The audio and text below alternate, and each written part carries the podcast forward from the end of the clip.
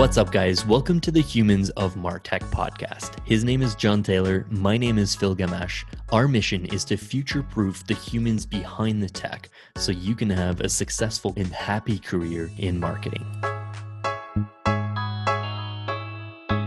What's up, everyone? Today we have the pleasure of chatting with the profoundly eloquent Juan Mendoza. Juan is based in Melbourne, Australia, where he got a start in various roles, including startup marketing, Martech strategy, and conversion rate optimization.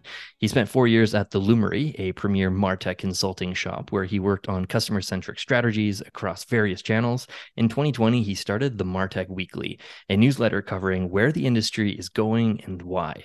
He's also the host of Making Sense of Martech podcast, an extension of his newsletter. And one podcast and one newsletter isn't enough for Juan. In 2022, he teamed up with the one and only Scott Brinker and started the Big Martech Show, covering big news and big ideas in Martech four months after launching his premium subscription of his newsletter and growing it to over a thousand Martech pros, over 65 countries, Juan decided to go full time on the TMW and recently announced TMW 100, a global Martech awards event, ranking the most innovative Martech technology companies from first to 100th place. Juan, excited to have you uh, on the show, my friend. Not sure why it's taken this long to uh, have you, but uh, yeah, had the pleasure of speaking with you on on a few occasions. But yeah, excited to let you get uh, into some topics here. Thanks for being on. Hey, thanks, Phil. I'm a big fan of the uh, Humans of Martech podcast, uh, and I just hear nothing but good things about you folks. Uh, I think you're climbing the charts at the moment, so I'm really excited to be here. Thanks for having me. Definitely big fans of the newsletter too. I think uh, John, you're a subscriber as well, right? Oh yeah, I've been been a subscriber for years. One of my favorite um, issues or edition uh, TMW number 112, The Perils of Zero Cost Content. Uh, probably one of my favorite editions, uh, Juan.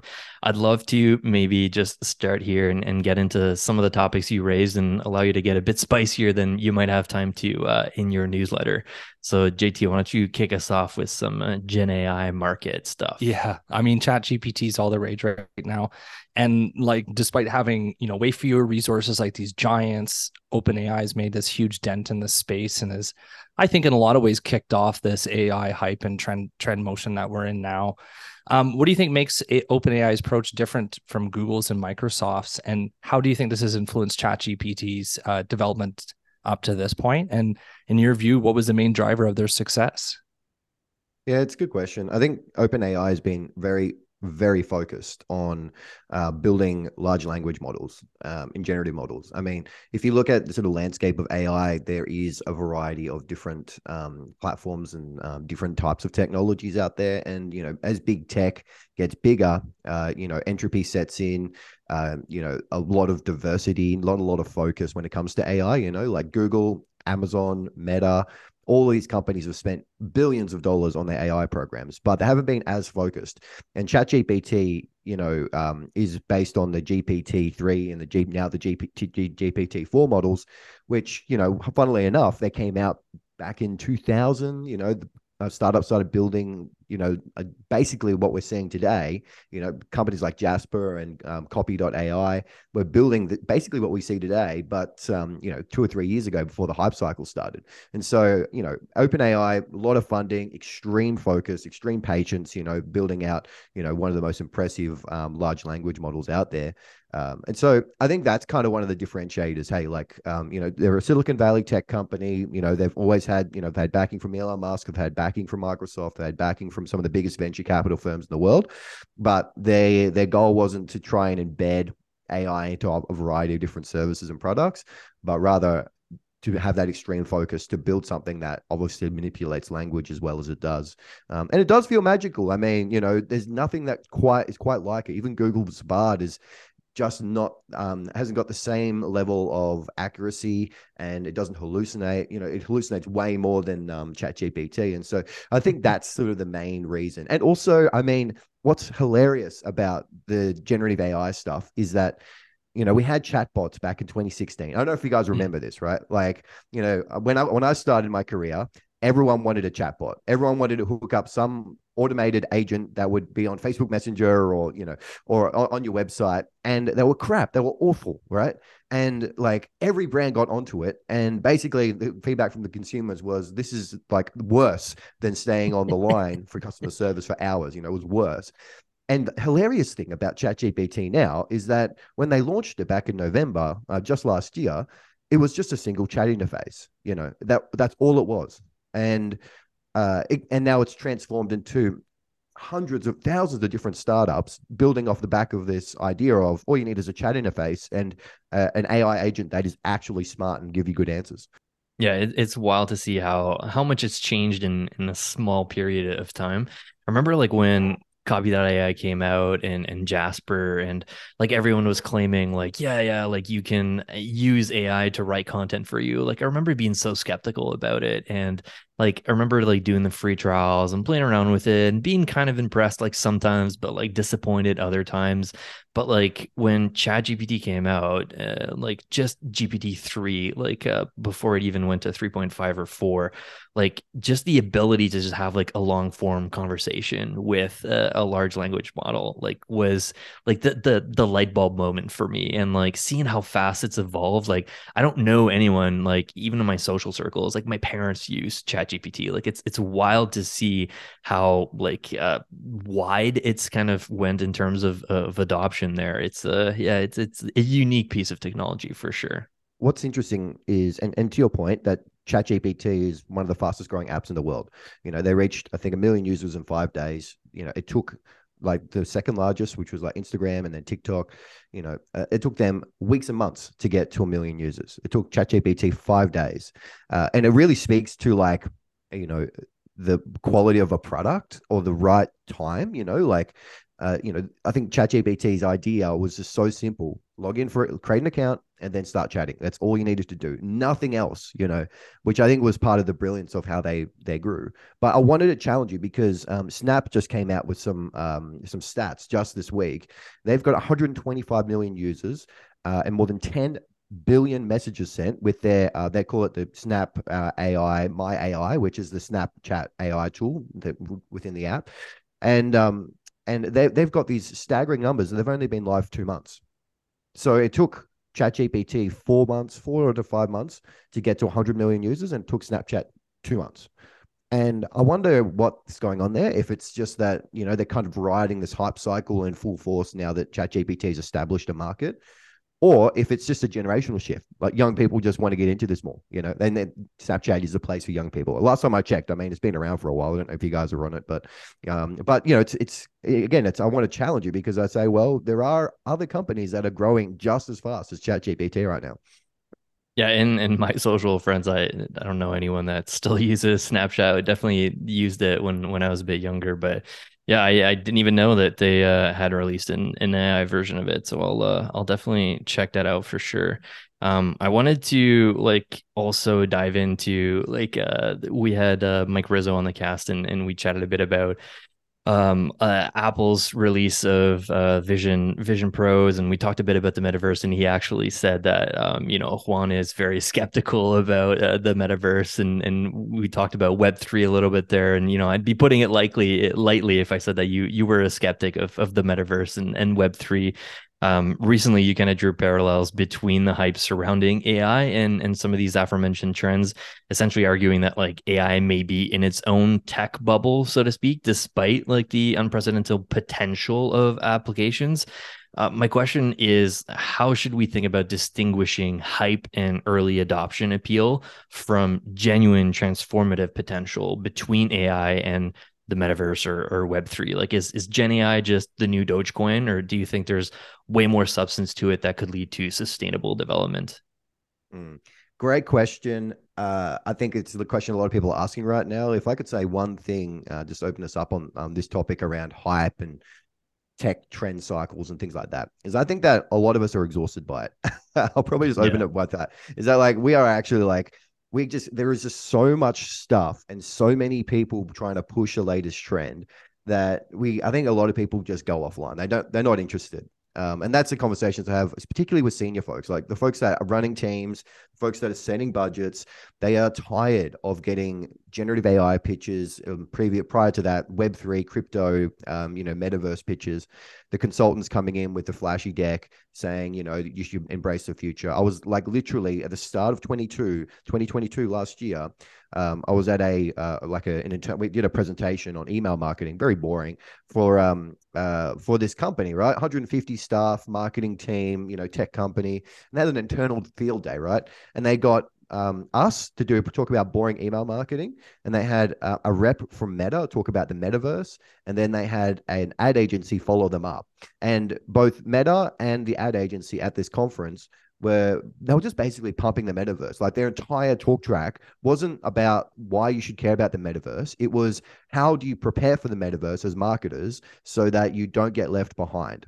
And it was just this absolute, I think, intellectually dishonest prior to say that you know you should be getting prepared for something without actually asking the questions as to why you should even consider it in the first place in your marketing strategy or you know even if this trend will be will be sort of continuing. So to touch on you know and i'm, I'm going to call out some consultancy companies. So so i don't know if this will i don't know if this will uh, cause a bit of controversy but you know when we're in the middle of the metaverse hype cycle right? So this was back towards the end of 2021 um, where Mark Zuckerberg unveiled his vision for the metaverse. And it was a 10 minute long video, very cringy, very like a utopian sort of view, right? Like put on an Oculus VR headset, embrace these digital worlds.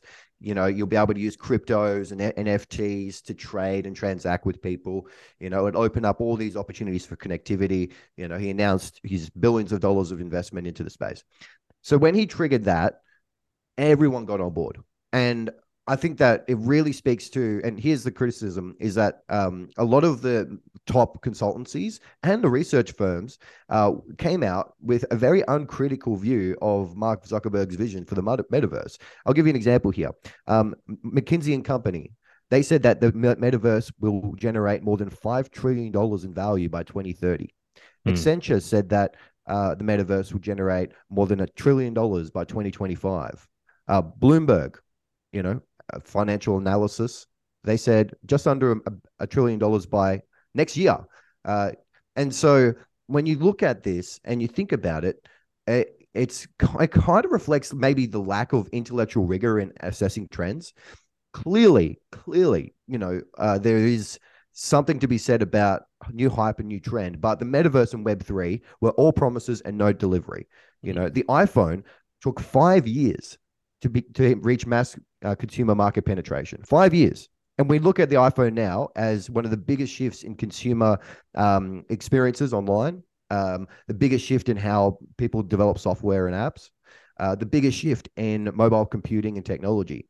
But it took them five whole years from 2007 right through to 2012 um, to actually uh, get the right momentum going. And they've been riding it for a decade ever since. Mm-hmm. And so when a trend starts with promises and roadmaps and ideas and not actual products, what ends up happening is it does it goes nowhere because people get tired. I mean, we're starting mm-hmm. to see that now with generative AI. I mean, people, if you look at Google Trends, it's following the same curve as NFTs. Um, you know, as uh, people are searching for it less because hype is exhausting. Like keeping mm-hmm. pushing the hype machine going, people just lose interest. I mean, I don't know if you guys traded Pokemon cards in high school or in primary school. Man, I did, and I I think it's exactly the same pattern. It's that you've got people that you know, young people, and you've got all kinds of people saying this is going to be the cool thing. And they'll trade Pokemon cards feverishly for like a month and then it'll disappear. And then we'll be on to Yu-Gi-Oh! And then we'll be on to Digimon. And then we'll be on to the next whatever hyped thing in in primary or high school where you're trading cards and and and, and so that's the thing that really disappoints me about, particularly in the Martech industry, is that so many people got into this unquestionably without looking at it critically. And yeah. really, from the start, you know, that's I guess what we do at the Martech Weekly. We try and take a critical edge on these things, including generative AI. I mean, the difference with Gen AI is that it's an actual functional product with tangible right. utility. Mm-hmm. You can use it today. It's not a promise. It's not a dream. It's actual physical uh, reality that people can use today. But but that's kind of my view is that we need to be more critical about tech trends. Mm-hmm. I, I really like the way you broke that down. Like I kind of think like we're we're in this hype cycle. There's a lot of grifters and people selling stuff and promoting their prompt courses and stuff. But underneath of that, there, I think for a lot of us, we're like, no, there's some dr- transformative impact here. But what you said really resonated with me. Like the iPhone took five years, but this is now like a core piece of technology in our day to day world. Maybe for our listeners, like you about the intellectual rigor, like for people who are kind of on LinkedIn thinking, oh man, I got to buy this course or do this or do that. Like, how do you sort out the hype from the the transformative martech that's happening here? Hmm. That's a really great question. I mean, it is hard, right? Like I think that uh, like groupthink and um, and I guess the, the, the overall mechanics of hype, uh, it's very easy for people to get sucked into it. That's the first thing. Mm-hmm. You know, if everyone's pointing at something and saying, you know, it's like a car. You know, when you see a car accident on the highway and all the cars slow down and, the, and there's literally a car jam because everyone wants to look at the at the car accident. That's that's just groupthink in play, right? It's like something interesting is happening over there. Let's go check it out, right? We're, we're so vulnerable to our own psychological um, weaknesses. I think that it is hard to avoid getting involved or not looking at the stuff critically in the moment. So, you know, um, but I think there is a few few aspects to it. I think a lot of the the trends that have staying power have some kind of um, device shift in them, right? So, like when we look at the internet, we went from mainframes in, in businesses and in corporations and academia to a personal computer. That was a platform shift that brought us the internet. You know, laying fiber optic cables across the Atlantic Ocean is a obviously that, that's not a device, but that's physical products that are being laid so that you can access the internet. That's a platform shift. You know, the iPhone platform shift um, you know, uh, even like Apple Watch and like mobility and wearables platform shift. I mean, it'd be interesting to look at, say, for example, because um, we're on a podcast, how many uh, people listen to podcasts more because they wear their AirPods more, right? Again, mm-hmm. you know, that, that's a device shift. And so the first thing I think about is what's a device shift here, and who's who's building it, and how's it work? I think that's the first question you might want to ask is like, is there actually a device shift? Because device, the tangible devices we use are actually the mediator for most of what we do in marketing and, and of course what um, what consumers do as well. So that's the first thing. The second thing I think is, you know, the hard growth numbers, right? Like, you know, sure, uh, this one you have to be a bit careful about. But like, if we go back to the Chat GPT example, yes, they grew very quickly. Doesn't mean they're going to continue to grow like that, but you know, getting to a 1 million to 100 million users, particularly in the US, is a massive deal. And that's a, you know, you can kind of almost tick the box and say, yep, that's mass mass adoption right? Like mass adoption is the real test here. If like if your cousin that you know has only played banjo and lives out in the neck of the woods you know and, and works as a contractor somewhere you know works as a concreter he's using chat gpt right? That's probably a good signal. You know my wife came home the other day and she said uh, you know, her colleague at work, she's a teacher, is using ChatGPT to write the responses for uh, for uh, grading of students and and doing like the assessment of students. And I'm like, man, that's pretty dystopian. But like, that's a good signal, right? Like when the dumbest people on the earth use the technology, is a good signal for mass adoption, right? And you know, there's a lot of dumb people out there, mass consumers. You know, not everyone has got the technical sophistication as um, they, you folks are on the call, right? So I think that's the second one is like, you know, the growth and the adoption, but it has to be substantiated. You know, when we saw what we saw with Web3 was like literally hundreds of Ponzi schemes running at the same time. We had mm. companies that were saying, hey, jump in early, get this token, invest in it, and we're going to 10x your res- results. You know, we had FTX saying that, we had Binance saying that, we had, you know, all of the major, you know, Doodles, um, you know, uh, Bored Apes Yacht Club. It was a, that was a lot of ado- uh, consumer adoption growing very quickly, but for one specific category, which was usually sort of the technologists, and on a claim, a financial speculation claim. And so the I think the growth tra- trajectory has to follow the actual utilization of the product or the software. Um, that that's really important. If it's based on financial speculation, then you're probably just you're probably going to have a, a, peak and then and then it'll die into a winter. And that's what we're seeing with web3 right now. They made a, a lot of these especially like axie infinity if you remember that play to earn game. Very mm-hmm. interesting mm-hmm. you know? And you kind of wonder it's like they, they showed all these amazing growth numbers and they're all coming somehow from the philippines. You're like why okay why is everyone in philippines using it not in the us oh it's because it's a very poor country and they need to make and the people are using it to make money. And so I, you have to follow the growth trends there as well. Um, and i think like a question to ask yourself when you're looking at trends is this does this genuinely help people? Like look at it ethically. Does it make people's lives better? Does it alleviate some form of suffering? Does it create economic opportunity in ways that is real and tangible for people? You know the success of the internet is the success of billions of people finding economic opportunity and ways to connect with each other online. And that's why we use it every single day, all day. That's why well, the average American will be online eight hours a day at least. You know, it's because it creates so much value for people and it create and you know in a lot of ways it makes the world better so i think that's sort of the three questions you, you might want to ask yourself when you're thinking about trends and and how you might want to talk about it as well i mean please just don't jump on the hype train think about it critically that's my message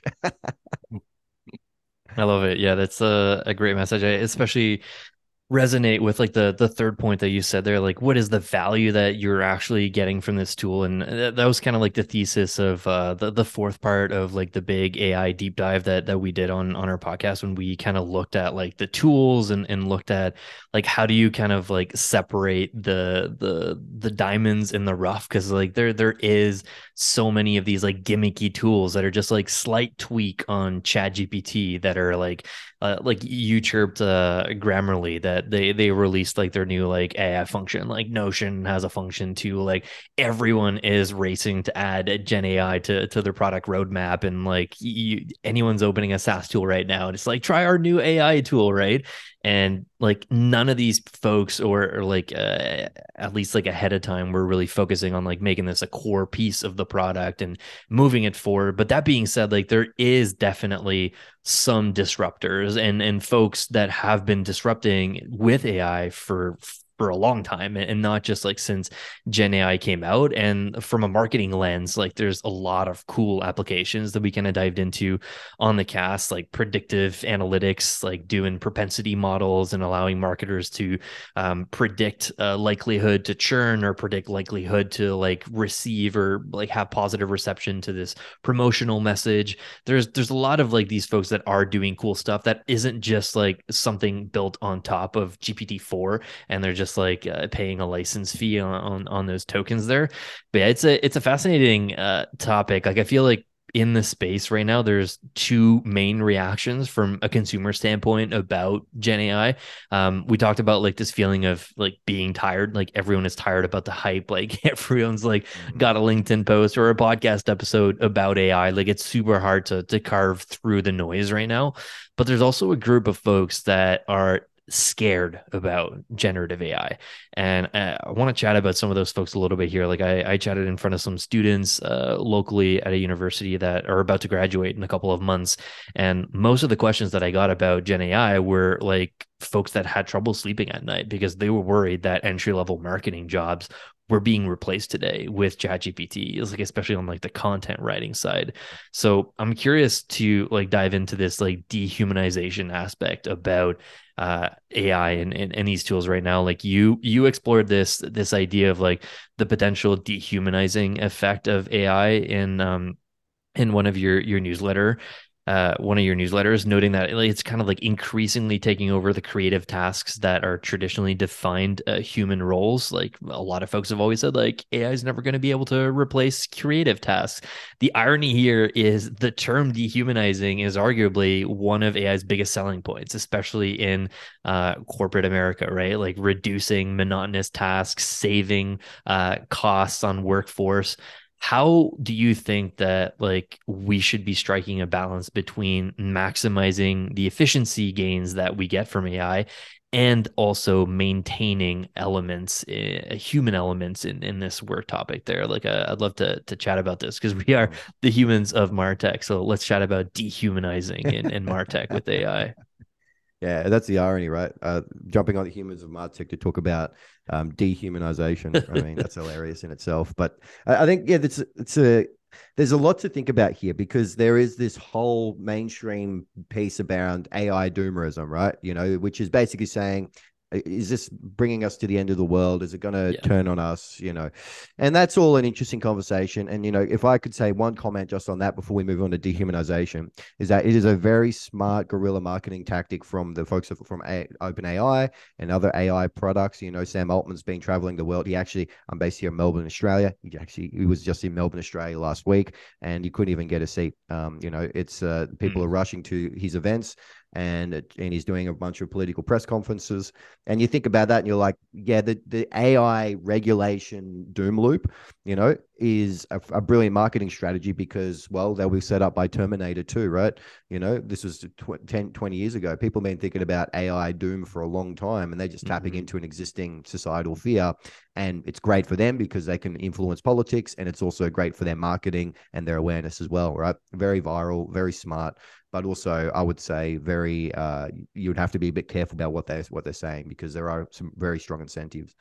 So, okay, that out of the way, dehumanization. Okay, well, when we think about dehumanization, what is it? What is dehumanization? Well, it's when you take humans out of a process. It's when you um, disincentivize humans to do things. It's when you under um, undervalue or devalue the the um, the identity or the uh, the the skills or the outputs or the outcomes of people. That's how I understand it. I mean, if you look at communist Russia, they, they ran a dehumanization campaign when revolution happened in 1920. 1920 right through to 1925 they they basically took all the goods from from farmers and from factory workers and sent their whole country into a famine so much so that the americans had to come in and help them um, but they they ran a dehumanization campaign because there were certain classes of people that weren't seen as human so they weren't seen, they were seen as less than human. And you saw that with Nazi Germany as well. They were seen as less than human people. So, so in, in their worldview, it was totally fine to exterminate those people, send them into poverty, send them into famine, um, and take all their goods and, and belongings. So that is like I want to put open up and go. Well, when thinking about AI, we're not talking about Nazi Germany or communist Russia here, you know. But I wanted to start with a bit of an idea around well, what is dehumanization? And to me, that's an extreme form of dehumanization. Like that's atheistic dehumanization, where people are not treated as people anymore. Um, they're either treated as labor so that they can feed the machine, or they're treated as um, as less than humans, like animals, and then exterminated. And so when you look at AI, and this is a huge mental shift, but let's go into AI and talk about the tech. Okay, so this technology can um, can give you a, a smart answer back. It, it, gives you a pattern match, so it doesn't have internal logic or reasoning. It does has a form of memory where it can retrieve the conversations from the past. I'm just talking about Chat, Chat GPT right now. Okay, so in that instance, you have um, something that can that looks like it reasons like a human and it can give you a response back. And when you discuss with it, it feels like you're talking with a person. And you look at that and you're like, okay, well, what does it do to the world when you can have intelligent conversations with a being that is not a human? And we're starting to see this with uh, influencers are starting to build AI apps to replicate themselves based on their content um, and sell subscriptions so that people can use an AI to have a parasocial romantic relationship. Okay, so here's the irony Nazi Germany, communist Russia, de- it was an oppressive government forces that dehumanized people. Generative AI gives us the opportunity to dehumanize ourselves. So when an influencer puts their their products and their services out there and says you can access a gener- generative AI model of me and talk to me, um, that's dehumanizing themselves. And I think that's the biggest problem here is that we'll probably, as a society, we look at this and we go, yeah, we'll take away all the things that make us human creativity, our ingenuity, our human spirit, you know, all of those things that are really valuable to us and all those things that like make life great do we want to automate them away? And I don't know. It's an open question. I mean, interesting Do you guys have a think about that because to me, I think that this is the barest case on a generative AI because I think automating the good stuff, like being able to write really well or being able to create images or videos or be able to, you know, just be a creative, make songs, you know, have conversations, learn the things that you want to learn, you know, going through university all those things are really good for us. All right. They're really good for us. They're good for society and they're good for people to do them, not AIs. And so that's my main argument is that that's the bear case is that people will wake up and realize, okay, actually, no, um, we do not want to do this because we don't want to embrace these generative AI models because it'll take away so much uh, from what we actually want to do ourselves. Hmm. Yeah, it's a uh, definitely like fascinating to to meditate on this idea. Like I think for me, like there's a part of me that's just like these tools are helping me potentially in some cases be more creative like in in a previous episode we uh, used owler to transcribe our, our podcast transcript uh, and we turned that into a blog post. We used midjourney for like headers. Like we were doing shit that like i could have done manually before but uh, i did it faster with these ai tools and I feel like I was still being creative, but yeah, like the example you gave about like the influencer, like building a, a model of of themselves and, and, dehumanizing themselves, like that's taking it a, a step further for sure. And I, I, I like you talked about creativity there. I think that like um, despite like all the progress in, in tools like Midjourney and like Photoshop's Gen AI, DALL-E, like all of those tools, like you you just mentioned this too, and you say this in, in a couple of your newsletters.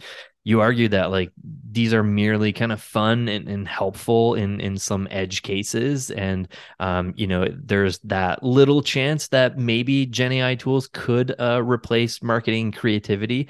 Uh, some people do think that it's possible, some people don't. Um, I, I want to play devil's advocate on on your argument. I'll I'll give you a couple of points and uh, I'll flip it back to you. We can have a, a, bit of a debate here, but I'm I'm kind of on the fence, but I'll, I'll, I'll take the one side just just for the sake of the debate. Um, if I told you Juan five years ago that today you'd be able to use this chat UI to help you come up with blog post ideas, email subject lines, suggest messaging frameworks based on user research. It can write poems for you, suggest marketing tactics, create stunning music, build landing pages with a few words. You would have told me five years ago that I was insane if you could do this like today. And I think a lot of people would agree with this. And eh, this all happened in record breaking time. Like that's the, the the the piece that like those like doom doomers can hold on to is how fast this shit is going. GPT-4 is already mind-blowingly better than 3.5. Isn't it silly to assume that like GPT-6 or GPT-7 or GPT-N won't ever be able to replicate human creativity? Like even in 10 years, there's there's a couple of like uh, other pieces here. I'll, I'll and and then I'll throw it back to you while not a perfect way to assess uh, performance for, for humans, there's this well known creativity test that GPT 4 is already outperforming 90% of humans on. Um, yeah. There's this really good uh, Twitter poll that I found 50% of AI experts that responded uh, that took this poll think that eventually GPTN will reach the creativity level of top human artists. Um, so yeah, like I'm I'm curious the the debate here, like creativity and, and the impacts there with uh, with GPT are, are definitely fascinating. Yeah, well, I guess my question to you, Phil and, and and John, is that you know how good is your handwriting? How good is your handwriting? John's way better than me. Yeah, my handwriting? No, I yeah. mine looks like uh, prescriptions. yeah, yeah, mine, mine too. Mine's awful, right? But you know, if we were having this, I guess we wouldn't be having a podcast. Let's say we're all sitting around in 1950. Um, all of our handwriting would have been excellent. We would have been writing in cursive, writing in books. Yeah, you know, we would have been smoking been, cigars been, and, and having some whiskey too. Yeah, yeah, yeah. Um, up in uh, Madison Avenue for sure, right? but like, but but the whole well, the reason I ask the question is that technology has a um, a function in it that it makes human skills impotent. So, at one point, you know, like I look, I think about like European cities often. You know, if like I was just recently in Barcelona, and you go into the old town, and the old town is like, you know, it's got all these alleyways, and it's beautiful. Just architecture is amazing. Just a great place to be around. People walking around, not a lot of traffic. And then you go outside of the old city into the new city they built um, about 100 years ago, and it's all designed for cars.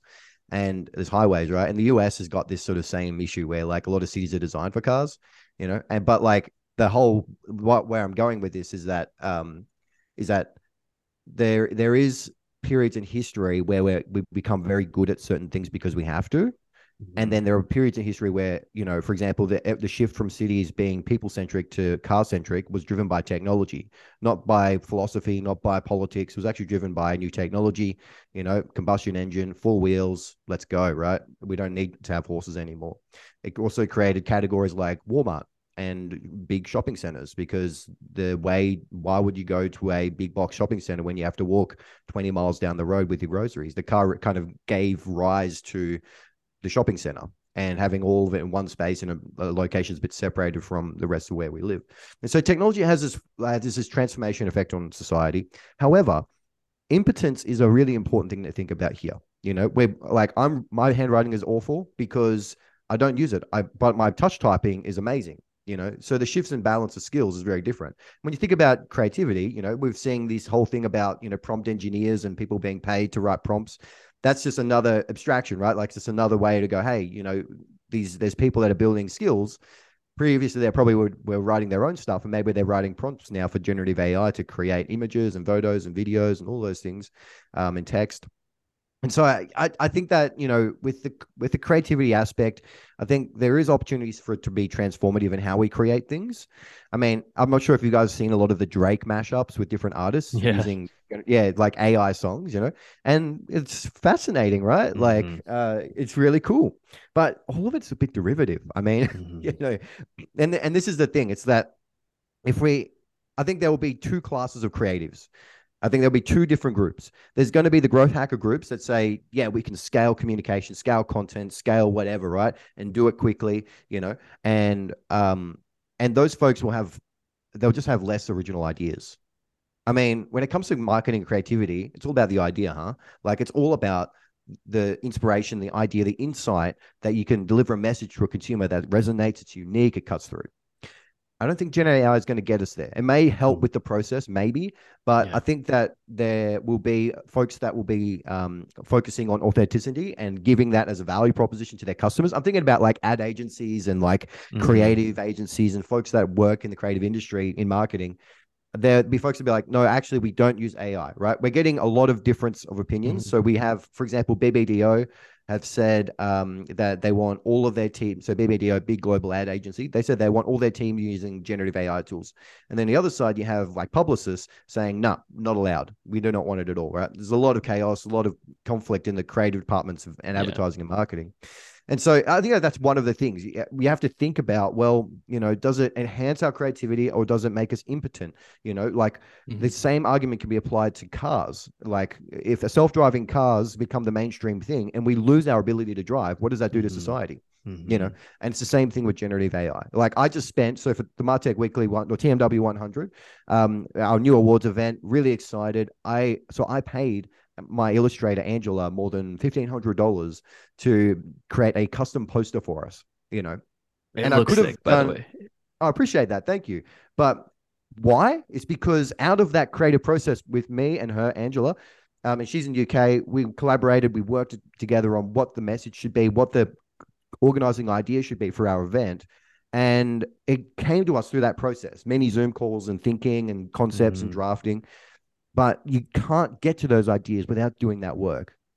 And so I think that's it's it's I haven't got any clear answers right now, but my view is that there's a real big potential for impotence and that you'll never have good ideas if you use the tool. And there's opportunities to, to create amazing stuff like all the really interesting music that's coming out right now. And even the humans like I reviewed some of the cover art for this episode and some of them make me look like a um like a I don't know, like a make me look like a goblin, but then some of them look like a like a hiker from Switzerland, right? Like you know, um, uh, so you know what I mean. Like it, it, it just it's, it's so hard to comprehend what impacts it might have on creativity. But I am interested in your thoughts. I really wanted to dig into your point around the the the whole we're giving it away ourselves and this whole adoption curve where mm. ultimately on the marketing side we're in control of budgets we're in control of the outcomes we're in control of the processes so if we choose to use ai to replace human jobs or as phil's described earlier like the subtle shift of using otter.ai chat gpt instead of maybe phil and i find some money then hire an intern to do this like these subtle shifts in job creation maybe you can talk a little bit about the choices that we make day to day and and some of the ethical moral choices that may be top of mind for you right now.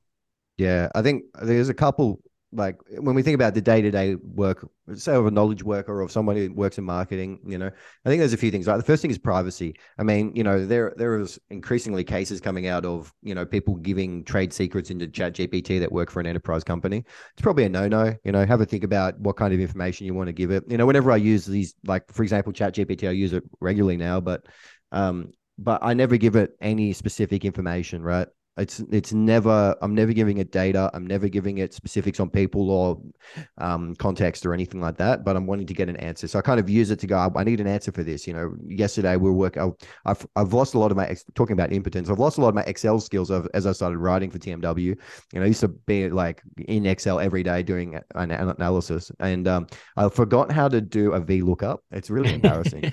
um, you know, yeah and I forgot how to do it. And like I was like, crap, I got so ChatGPT like retaught me how to do a VLOOKUP and gave me the code to do it. And um, you know, that's a good example. But I'm like, I needed to do it because um because we've got a big database of contacts. We we want to do some analysis on that database and um, you know I didn't want to give it the actual data, so I did some dummy data to give an example. So I think the privacy is really just a really basic one. I mean, using these tools, it's it's more detailed, it's collecting more data than Google search, um, so I think it's really important. It also can sort of feedback on data and um, the in- inputs you give it. So I think that's an important one. Um, first of all, I think other other than that, um, I think that the big opportunity generative AI is going to be the boring stuff it's going to be, you know, create 10 versions of the same message. We've got the idea, we got the email copy. We want 10 different versions for 10 different regions.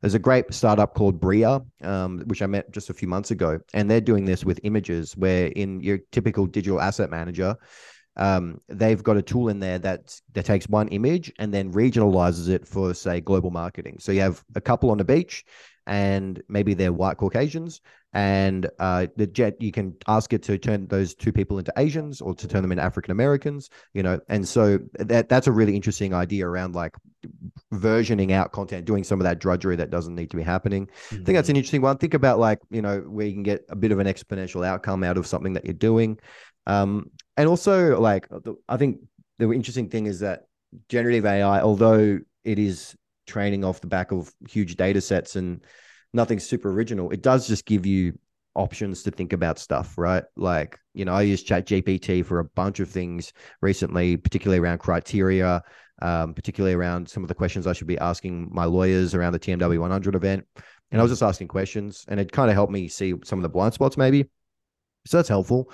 But like, I would never use it to create an essay, write an essay for me. For example, you know, write a thousand, three thousand word essay never get it to write an essay for me, but I'll get it to go. I'll ask questions to it, maybe just to see if there's some blind spots, you know, or if there's some companies that are interesting that I should look at based on my essay, or other sometimes rephrasing some things, you know, like headlines and stuff like that. Mm-hmm. But you know, I like the joy of like TMW. We write, you know, we write three out of four, three out of five days at least we're writing. Sometimes four out of five days we're writing. It's because we love writing. You know, me and my team, people help me research. I love writing. It's a big part of my job, big part of our career, my career. Um, and you know, there's authenticity that comes out of that. So there's no way I'm going to be outsourcing some of that. So I think that you know the boring stuff, like the medium to low risk type stuff, where you're wanting to get some ideas or inspiration, maybe you know, but you have to be careful about privacy. You have to be care- careful about how much you give it, how much you give generative AI in terms of your actual workload. Yeah. I think the the day that uh, you start writing TMW with uh, ChatGPT, everyone's gonna know right away because it's nowhere near as spicy and uh, as creative as as you are for sure. But I love I love the the angle of of privacy. Um, what do you think about like trust and and transparency also in this this ethical dilemma with like the dehumanization aspect of it? Like for me, marketing isn't just about crunching numbers and trying to predict trends. It's not like this cold analytical process, even though sometimes we are in Excel and, and just analyzing data. It's this like vibrant conversation that we're having with our customers and like we're mm. trying to come up with ideas that are innovative and are going to like motivate people to want to like change right it's it's about understanding these customers these people their dreams their needs their fears when algorithms start to replace this human connection, um, this this this idea that like we're risking compromising the very essence of, of what marketing stands for, um, this ethical dilemma in, in in how we can use AI to enhance marketing efforts while ensuring we respect our customers' rights to privacy, autonomy, uh, like you kind of mentioned, but also this idea of like authentic engagement I want to ask you a question around this. Like, should do you do you think at some point like industries should think about implementing this idea of like a right to know rule where companies must disclose if content was generated or curated by AI? When we collect data and we use AI, should we be upfront about the why we're doing this around like privacy and, and just kind of like transparency? And should we give people the option of opting out of some of those things? Like considering the rise of, of AI and how everyone is coming up with a Gen AI, um, how how should how should people think about addressing that trust and transparency issue? Yeah, there's it's interesting. Like there's there's a, a great quote from um, Yuval Noah Harari. Uh, you know, he, he's an author, bit of a thought leader, you know, and he says, you know, if I'm having a conversation with someone and I cannot tell whether it is a human or an AI, that's the end of democracy. And I kind of believe, I kind of agree with that. I mean, if you don't know if there's a human on the other end, and look, I don't know about you guys, but I get a lot of pictures and a lot of spam emails and a lot of cold outreaches. And I reckon 90% of them aren't humans that are generating those. Most of it. We've been running on automation for a long time now to not right. really trust what's in our inbox unless you've actually had a conversation with them in the real life or on Zoom. But um, but yeah, I think that like there is there is the challenge there, right? Like you don't know if it's a human that's having a conversation with you. Uh, the deep fake problem is massive, right? You know, uh, when um, so when uh, when the news that Donald Trump was going to be indicted for his um for his holding of of um documents, you know, uh, top secret confidential documents in Mar-a-Lago, you know, um, someone did a generative AI photo, you know, out of Midjourney of of by police, and it went nuts, right? People thought it was real. Same thing with if you remember, this was a while ago, Pope in a coat.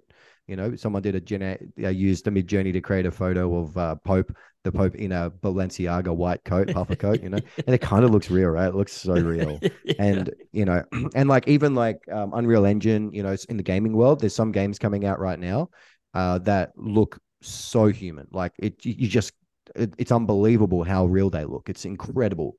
And so we're getting photorealism. We're very close to photorealism in gaming, which is sort of the elite edge of you know computer processing, graphic design, you know all of those things. Um, and then you have this sort of like a way to spoof things, content, photos, videos. What this does, and like we know, we live in a postmodern world now, right? Like you know, uh, everyone's got their own belief system, their own opinion. Your truth is your truth. Uh, but what this does is it takes us to the extreme logical conclusion of that is that you can't trust anything. You can't trust anything online. You can't. And and what that does, if there's no trust on the internet, and you know this is fascinating because this is like the inverse of Web three, in that, mm. and Web three was like trustless, trustless, trust the data. Don't trust people, yeah. right? And what we realized was that even in those Web3 protocols and blockchains, all of that stuff, you actually still needed to trust middlemen. You still needed to trust people, right? And I think with uh, where we're at with Gen AI right now, I think the trust crisis is going to be the biggest one because if you can't trust what you're seeing online, you can't trust the websites you're going to, then it makes the internet fundamentally unusable. Like that's the end point, right? It's like you know, it's what we're seeing, like mis- misinformation. We're starting to see that Cambridge Analytica, then moving into you know even um, the last presidential election in the U.S. and in other parts of the world. Um, we're having this postmodern crisis of like what's real and what isn't and it's kind of like whoever has the biggest audience and shouts loud enough wins, right? There's millions of people that support Donald Trump claims that the the presidential election was stolen. You know, and so Sam Harris, a philosopher, uh, podcaster himself, he he talks about this a lot. In that, you know, when we start bringing generative AI into out the public domain, it means the lack of trust on every angle, which means that breakdown of society, breakdown, and then you know, like that's why like and this is a very dystopian point to almost close out with, but um, and you know, I I think about technology and how it shifts influence, and we'd be talking about that a bit, right? Like if you think about the printing press, the printing press was an innovation that helped people um, create books en masse, and it introduced new religions, new ways of thinking, right? Um, but it also ushered in 200 years of religious wars across Europe. Mm. So the printing press gave rise to revolutions, gave rise to a whole bunch of things, but it, it led to so much evil and suffering. And Gen AI is like the printing press, but on you know a, a million times x scale of what you can do. The cost of creating content used to be it actually used to cost things to create it. It costs you time, cost you effort. You have to pay people to create content. With generative AI, it costs you nothing.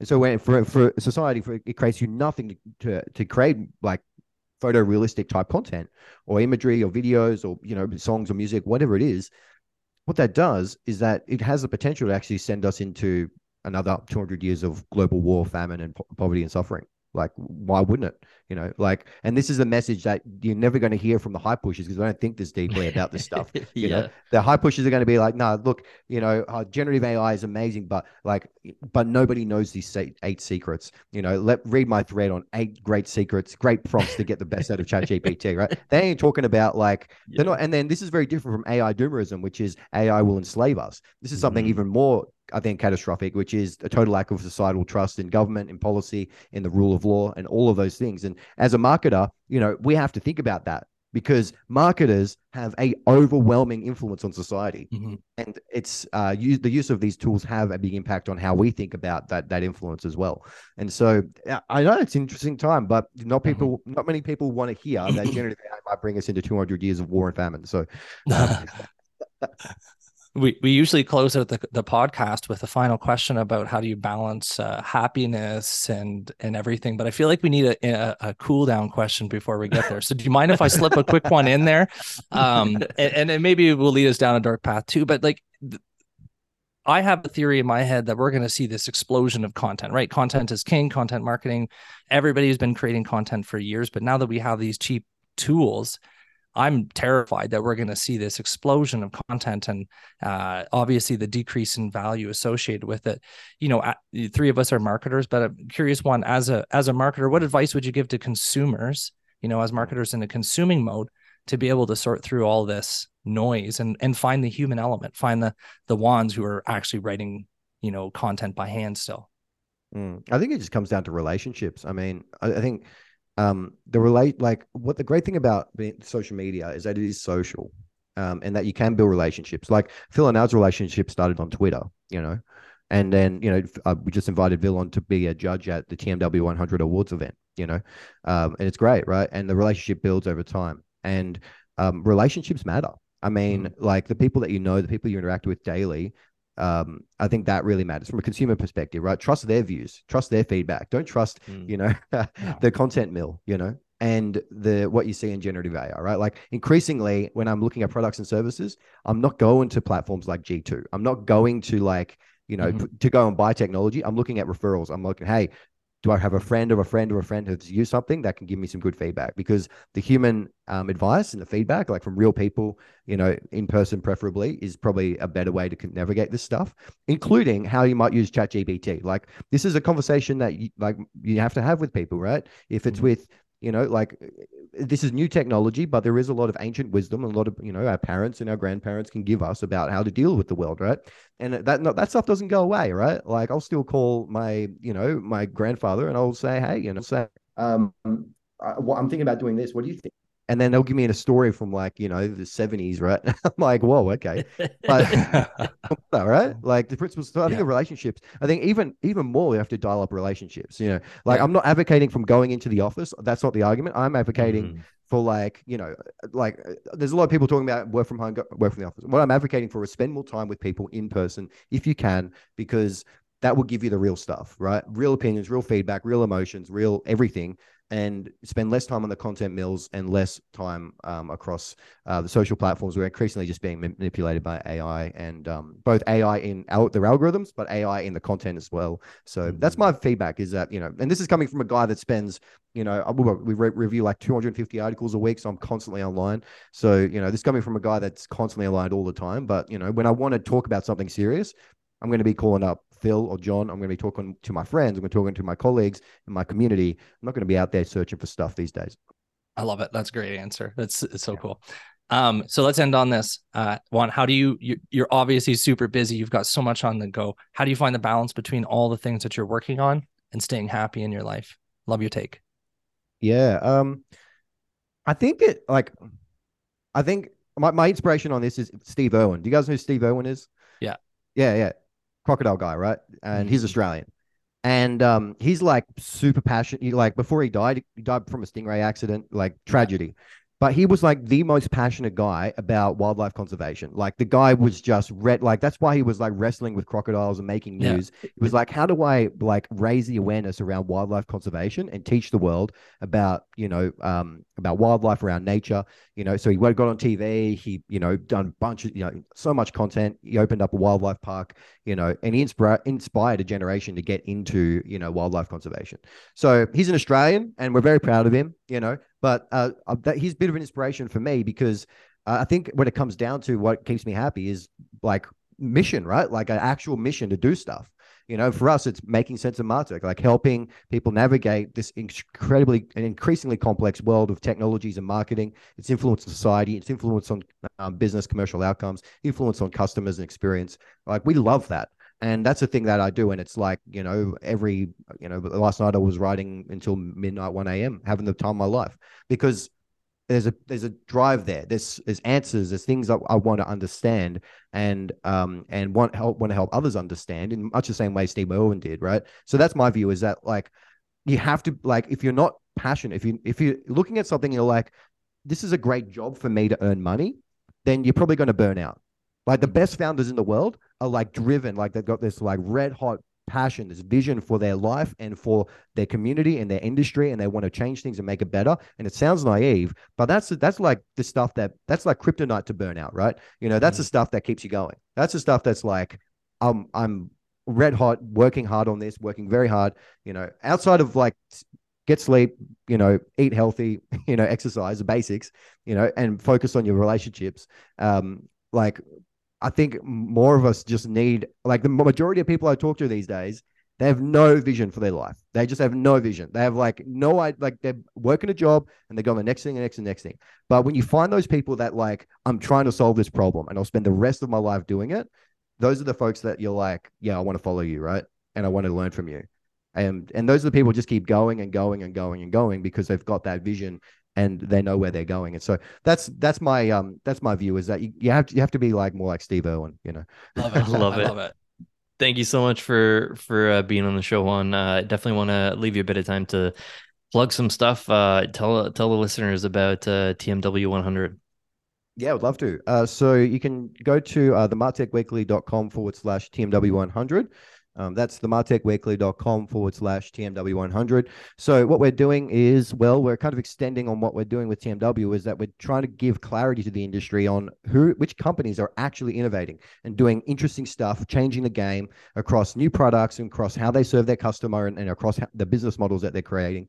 Um, and so there's a bunch of stuff you can go and check out there. Would love if you're working in a tech company, pass it on to your marketing manager. I'm sure they'd love to join. Um, but we are ranking the global 100 list. So we have 12 judges across the international community that are ranking the 100 most innovative martech companies. What they do is that they get vote, they get a set votes each, and then they rank the 100. So they give us a list of 100, and then we chuck that to the public, to the community, to folks like you out uh, to vote. And then we rank them from first place to 100th place. Uh, we are bringing um, the first, second, and third place over to MOps-Apalooza. Um, if you win, you get flights, accommodation, you know, maybe a few free cocktails would be nice. Um, but we announce the winners. We do a bunch of stats and insights at the end of the year. We're going to do a big report. Um, you know, first place gets their company on the front page, uh, but we want that who's going to be the main character of Martech um, type things. So, so for us, we're really excited for that. Um, you can go join us there. Um, and I guess if you'd like to subscribe, you can go to themartechweekly.com um, and you can subscribe to get our regular Sunday newsletter.